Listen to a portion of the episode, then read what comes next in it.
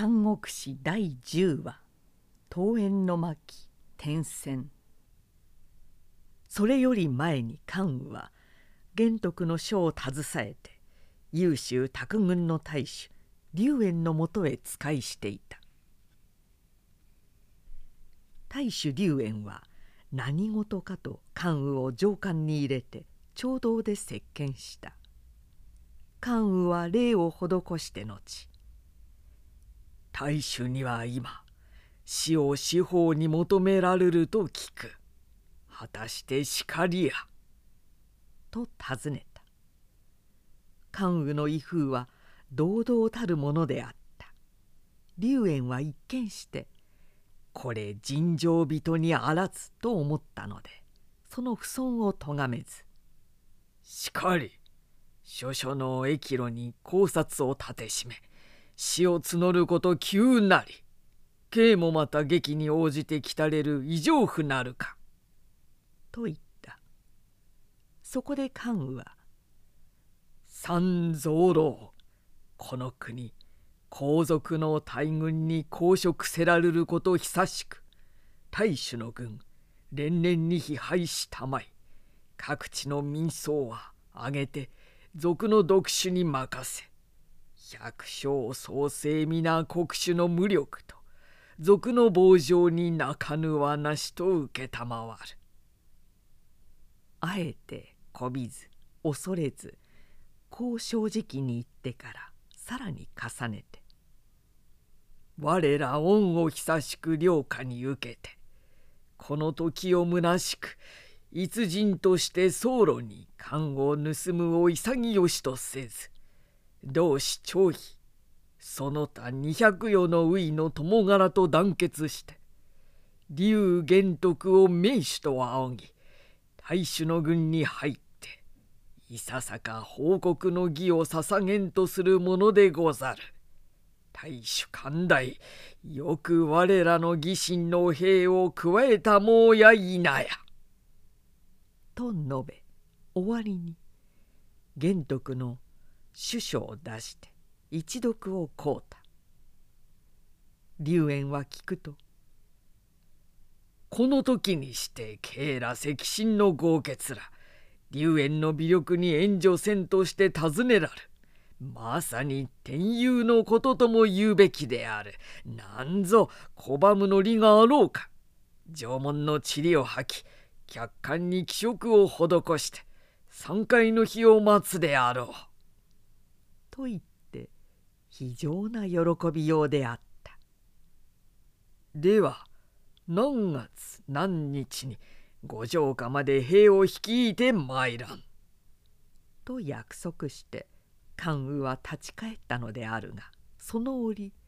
話のついでに義弟の張飛が先頃老宗村の付近や位置の関門などで事の間違いから大主の部下たる堀や役人などを殺傷したがどうかその罪は許されたいと一向断っておいたのである。そのせいかあれっきり一の関門からも堀の人数はやってこなかった。いやそれのみかあらかじめ大主の方から命令があったと見え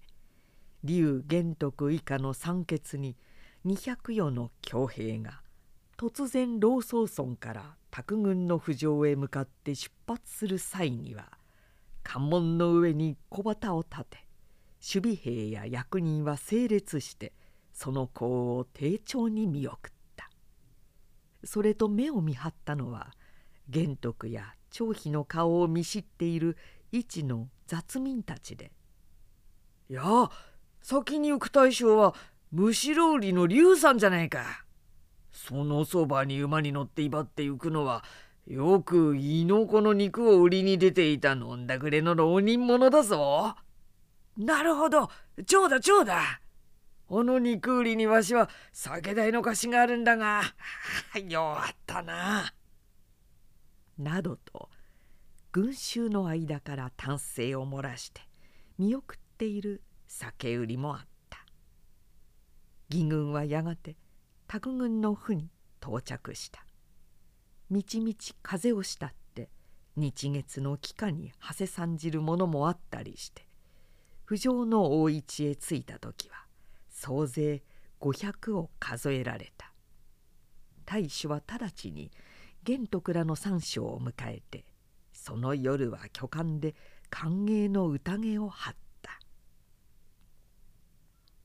大将玄徳に会ってみるとまだ年も二十歳代の青年であるが加減鎮行のうちにどこか大気の風さえうかがえるので大主龍炎は大いに厚遇に努めた。なお素性を問えば官室の送信にして中山西欧の栄尊とのことに「さもあらん」と龍炎はうなずくことしきりでなおさら親しみを改め左右の官長両将を合わせて心から敬いもした。折伏清州太閤山の付近一帯に長領している黄金族5万以上といわれる勢力に対して大主龍炎は家臣の行為数世を将として大軍を付与しにわかにそれへ駆け向かわせた。関羽と張飛はそれを知るとすぐ玄徳へ向かって「人の艦隊は冷めやすいものでござる。関縁長くとどまるべからずです。手始めの出陣進んでご家政にお配りなさい」と勧めた玄徳は「自分もそう考えていたところだ早速大主へ進言しよう」龍炎に会ってその旨を申し出ると龍炎も喜んで皇位数世の先陣に参加することを許した。玄徳の軍500余機は初陣とあって息すでに天を飲み日ならずして太閤山の麓へ押し寄せてみたところ賊の5万は剣によって利戦を作し山の飛騨や谷合へ白身のごとく長期の陣を備えていた。時この地方の雨季を過ぎてすでに初夏の緑草豊かであった。合戦長きにわたらんか賊は地の利を得て紀州縦横に振る舞い諸州の公費連絡を取って一斉に後を絶ち生徒の味方は十雨のうちに殲滅の役に合わんも計りがたい。玄徳はそう考えたのでいかに張飛関大主龍炎をはじめ皇位数世も我らの手並みいかにとその実力を民としておるに違いない。すでに味方の先方たる以上いたずらに対峙して味方に超人の不利を招くべからずである。帝神賊の陣近く切り入って一気に戦いを決戦と思うがどうであろう。二人へ測ると「それこそどうえ」とすぐ五百余機を長雲に備え立て三六間近へ迫ってからにわかにこう鳴らしもろ声を上げて決戦を挑んだ。賊は山の中腹から鉄球を追い胴を鶴瓶打ちして容易に動かなかったが寄せては鷹の知れた小勢の上に国主の正規兵とは見えぬぞ。どこかそこらから借り集めてきた右往の雑軍皆殺しにしてしまえ。賊の副将東もという者こう号令を下すや否や柵を開いて山上から逆落としに牙で駆け下りてき「ようよ冷えかすをなめて生きる哀れな豪軍の百姓兵ども官軍の名に惑わされて死骸の帝を築きに来たりしか愚かなる権力の盾に使わるるをやめよ何じら槍を捨て馬を禁じこうこうなれば我が将大法庭園士殿に申し上げて公金を賜り肉食させてよう楽しみその痩せ骨を超えさすであろう。いなといわば即座に包囲殲滅せん。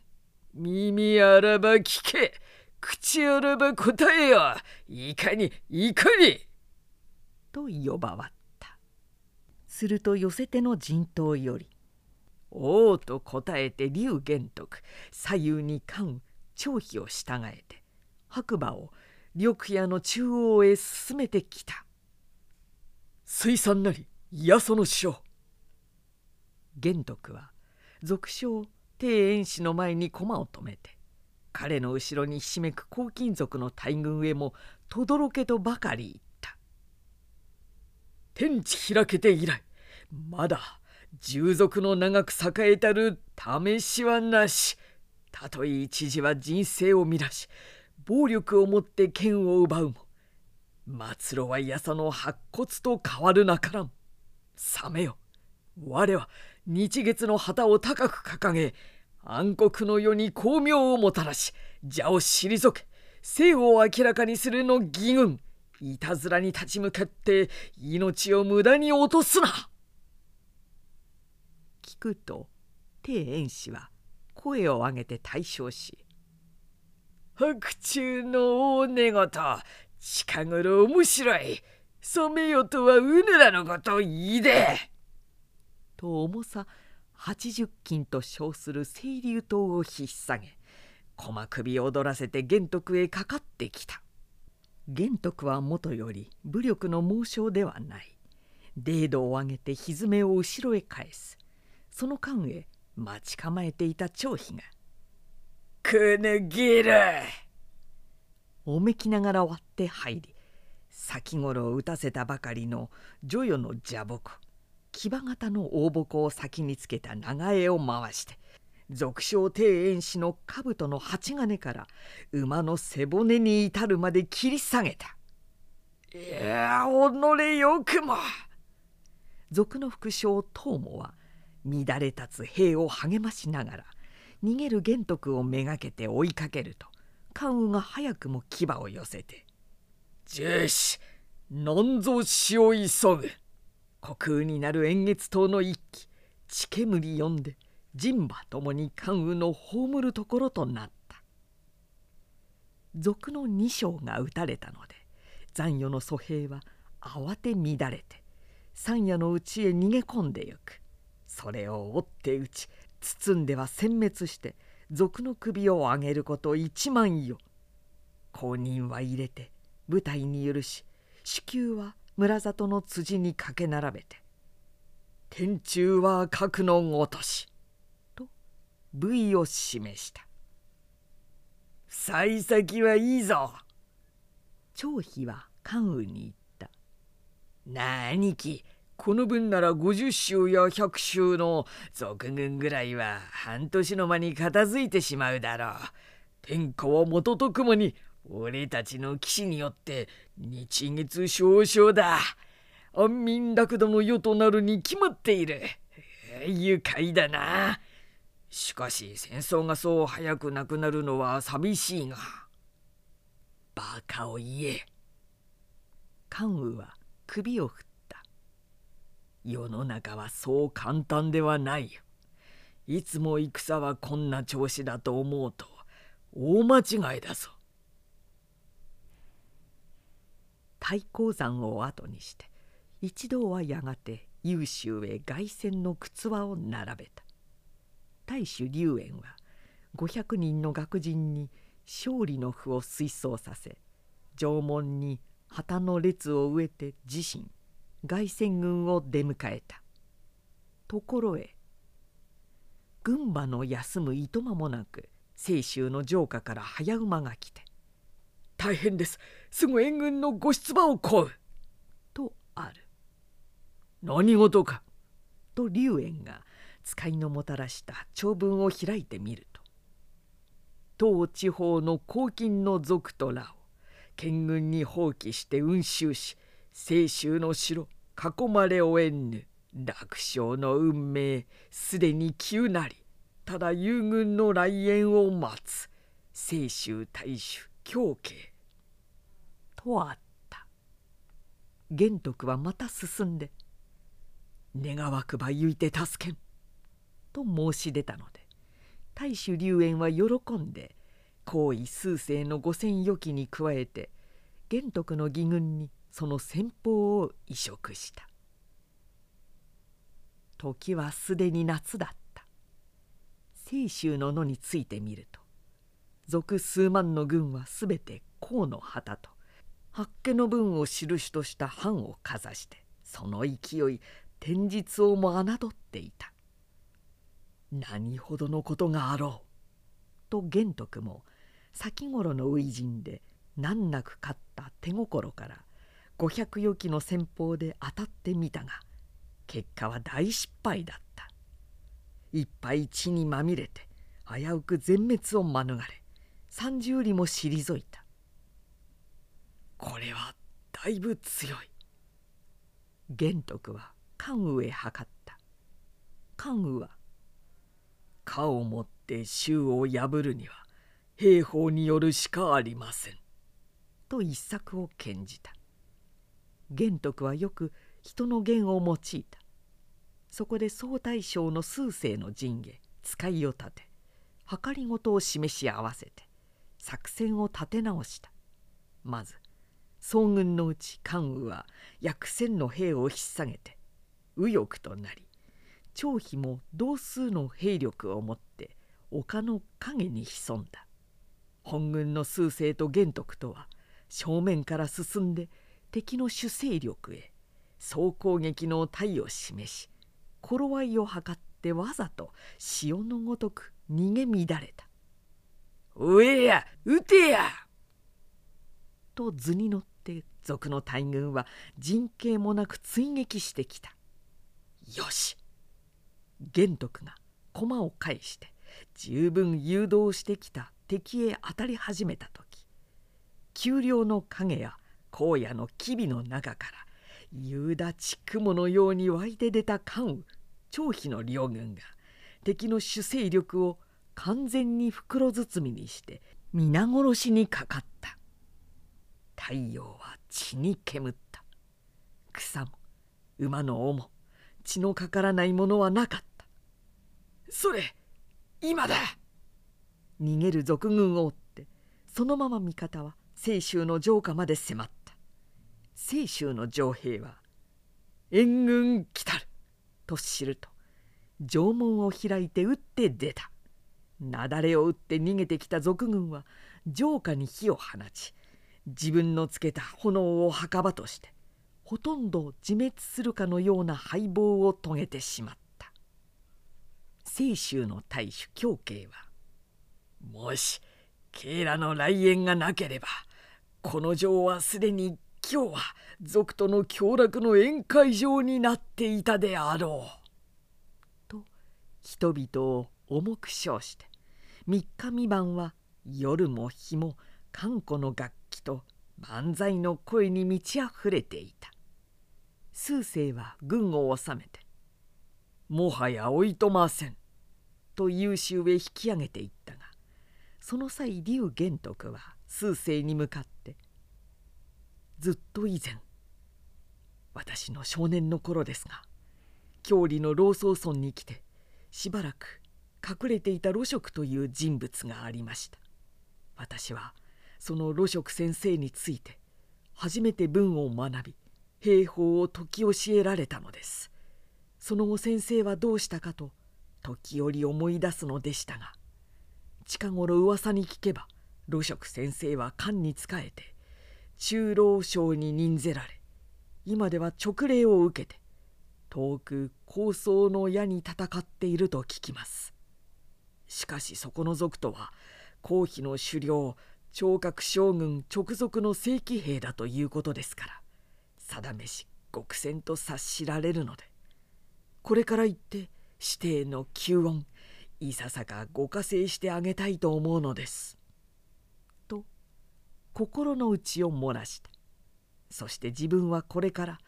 高層の聖夜へ九死の軍を助けに赴くから優秀の城下へ帰ったらどうかその旨をあしからず大主へお伝え願いたいと伝言を頼んだ。元より義軍であるから数世も引き止めはしない。しからば帰化の手勢のみ率いて兵糧その他のまかない心のままにしたまえ」と武人らしくあっさり言って別れた。当飛将軍の印字を帯びて遠く落葉の王府から黄河港の荒野の矢に下り5万の官軍を率いて軍務についていた中老省露職は「何？劉備玄徳という者がわしを訪ねてきたと。はてな。劉。玄徳。誰だろう。しきりに首をひねっていたがまだ思い出せない様子だった。戦地といってもさすが官庁の正規を報じてきている軍の本営だけに将軍の部屋は大きな寺院の中央を占め境内から指紋の外角一帯にかけて駐屯している兵馬の誠意は物々しいものであった。は確かに劉玄徳とおっしゃって将軍にお目にかかりたいと申してきました。外門から取り継いできた一人の兵はそう言って露将軍の前に直立の姿勢をとっていた。一人か。いいえ500人も連れてであります。500人。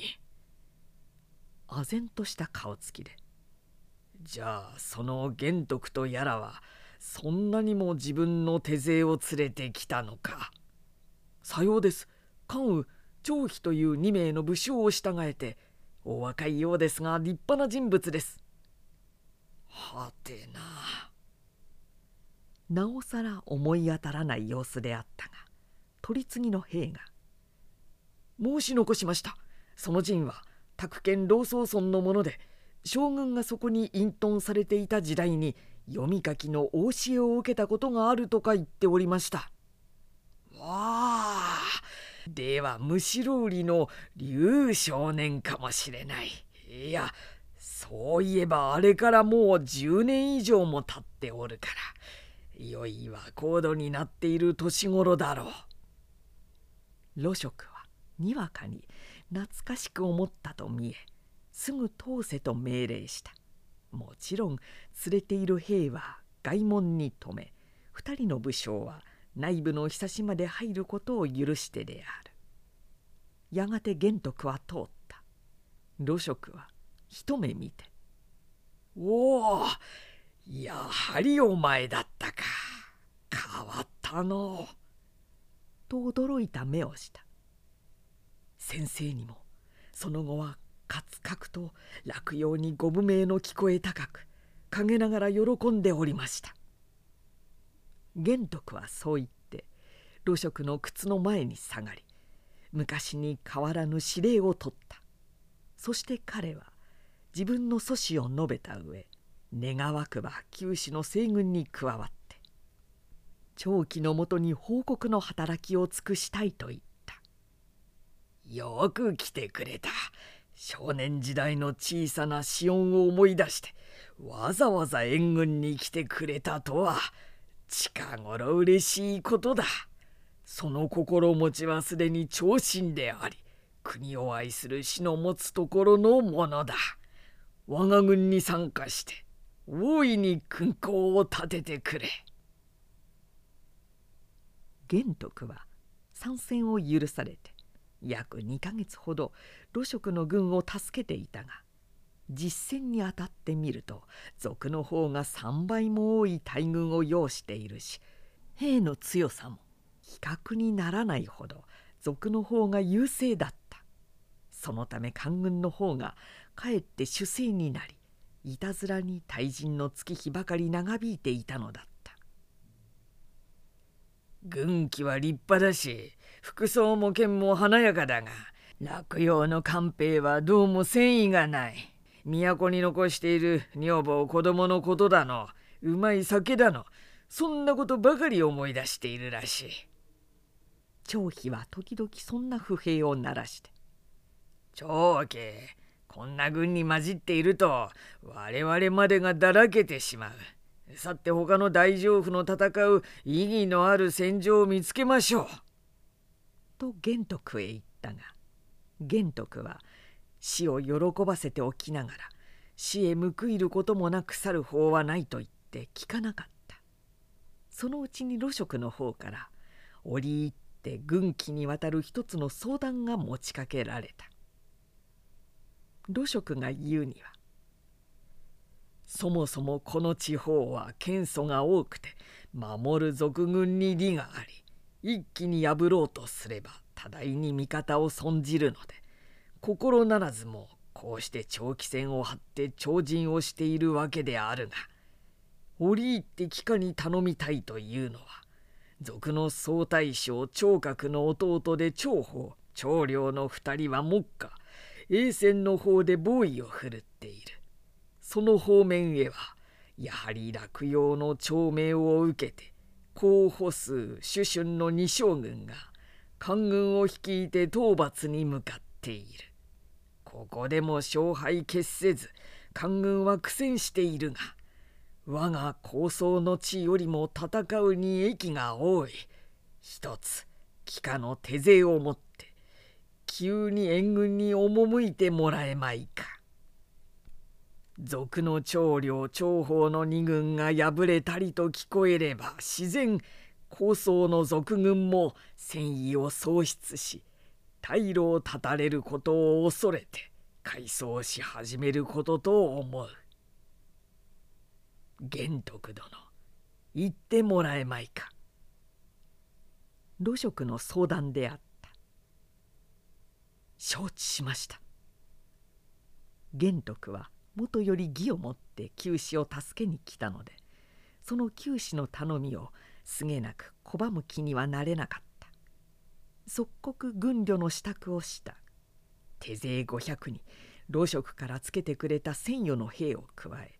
総勢1,500ばかりで栄戦の地へ急いだ。陣地へ着くと早速官軍の将主春に会って露職の長文を示しお手伝いに参った」と挨拶すると「はあはあどこかで雇われた雑軍だな」と主春は至極冷淡な応対だった。そして玄徳へ「まあせいぜい働きたまえ。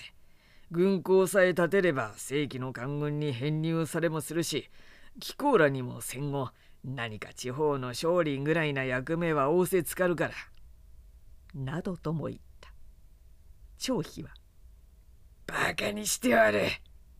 と怒ったが玄徳や関羽でなだめて前線の陣地へ出た食料でも軍務でもまた応対でも冷遇はするが与えられた戦場は最も強力な敵の正面で官軍の兵が手を焼いているところだ地勢を見るにここは高層地方と違って一面の原野と故障だった。敵は檻からの背丈の高い夏草や軒火の間に虫のように隠れて時々猛烈な奇襲をしてきた。さらば一策がある。玄徳は関羽と張飛に自分の考えを告げてみた。明暗です。長兄はそもそもいつの間にそんなに孫悟の兵を得得しておられたんですか」と二人とも感心した。その晩二校の頃。一部の兵力を迂回させて敵の後ろに回し張飛関浦は真っ暗な矢を張って敵陣へ近づいた。そして用意の者に一斉に火を転じると「うーと時の声を上げて炎の波のように攻め込んだ。かねて兵一名に十羽ずつの松明を負わせそれに火をつけてなだれ込んだのである。寝込みをつかれ不意を襲われて右往左往慌て回る敵陣の中へ投げ松明の火は花火のように舞い飛んだ。草は燃え兵舎は焼け逃げ崩れる賊兵の軍医にも火がついていないのはなかった。すると彼方から一票の軍馬が燃え盛る草の火を蹴って進んできた。見れば全軍皆紅の旗を指し真っ先に立った一名の英雄も兜鎧剣装バーンすべて火よりも赤い姿をしていた。やよそれに来る豪傑気軍はその敵か。味方か玄徳のそばから第四で関羽が彼方へ向かっていった先でも玄徳たちを「官軍か賊軍か?」と疑っていたようにピタと一軍の前進を止めて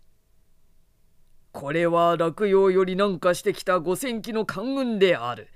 何時らこそ好意にあらずや」と怒鳴り返してきた。聞くと玄徳は左将軍関羽右将軍張飛だけを両軍に従えて兵を後方に残したまま数百歩駒を進め「戦場とて失礼をいたした」それがしは宅建老宗村の総毛より立っていささか方向を志し盗賊の戦場に参加しておる義軍の将劉備玄徳というものです。それにおいである豪傑はそも何ぴとなりや願わくばご尊命を伺いたい。言うと紅の旗紅の鎧紅の蔵にまたがっている人物は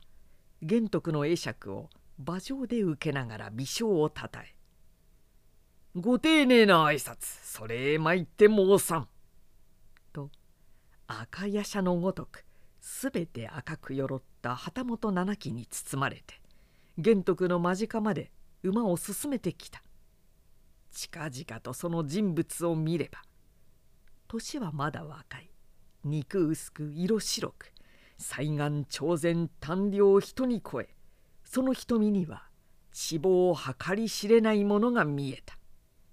声静かに名乗って言う。我は廃国将軍の生まれで曹操あざ名は猛徳小あざ名はアマンまた吉利ともいうものです。すなわち漢の小国曹さんより24代の行員にして太閤路総数が着難たり落葉にあっては歓喜問いに封ぜられ今長命によって五千余期にて馳せきたりし幸いにも貴軍のひぜめの刑に乗じて握る賊を討ち賊との首を討つことその数を知らないほどです。一つお互いに両軍声を合わせて天下の太平を一日も早く地上へ呼ぶため外貨をあげましょう。結構です。では曹操閣下が矛を挙げて両軍へ発生の指揮をしてください。玄徳が謙遜して言うと「いやそれは違う。今宵の勝ち戦はひとえに貴軍の謀略と働きにあるのですから玄徳殿が温度を取るべきです」と曹操も譲り合う。では一緒に式の矛をあげましょう。なるほどそれならば。と曹操も従って両将は両軍の間に靴輪を並べそして三度時の声を合わせて矢を揺るがした。伸びは燃え広がるばかりで賊徒らの住む借地も余さなかった。賊の大軍はほとんど秋風に舞う木の葉のように試算した。愉快ですな。曹操は顧みていった。兵をまとめて両軍引き上げの先頭に立ちながら玄徳は彼と駒を並べ彼と親しく話す。かなりな時間を得た。彼の最善の名乗りはあながち鬼面人を脅すものではなかった。玄徳は正直に彼の人物に尊敬を払った。新聞恐怖の才なきを笑い長江王毛の計りなきをあざけって時々自らの才を誇る風はあるが兵法は五子孫子をそらんじ学識は孔孟の陶器弟子をもって任じ話せば話すほど深みもあり広さもある人物と思われた。それに引き換えて本軍の総大将主春は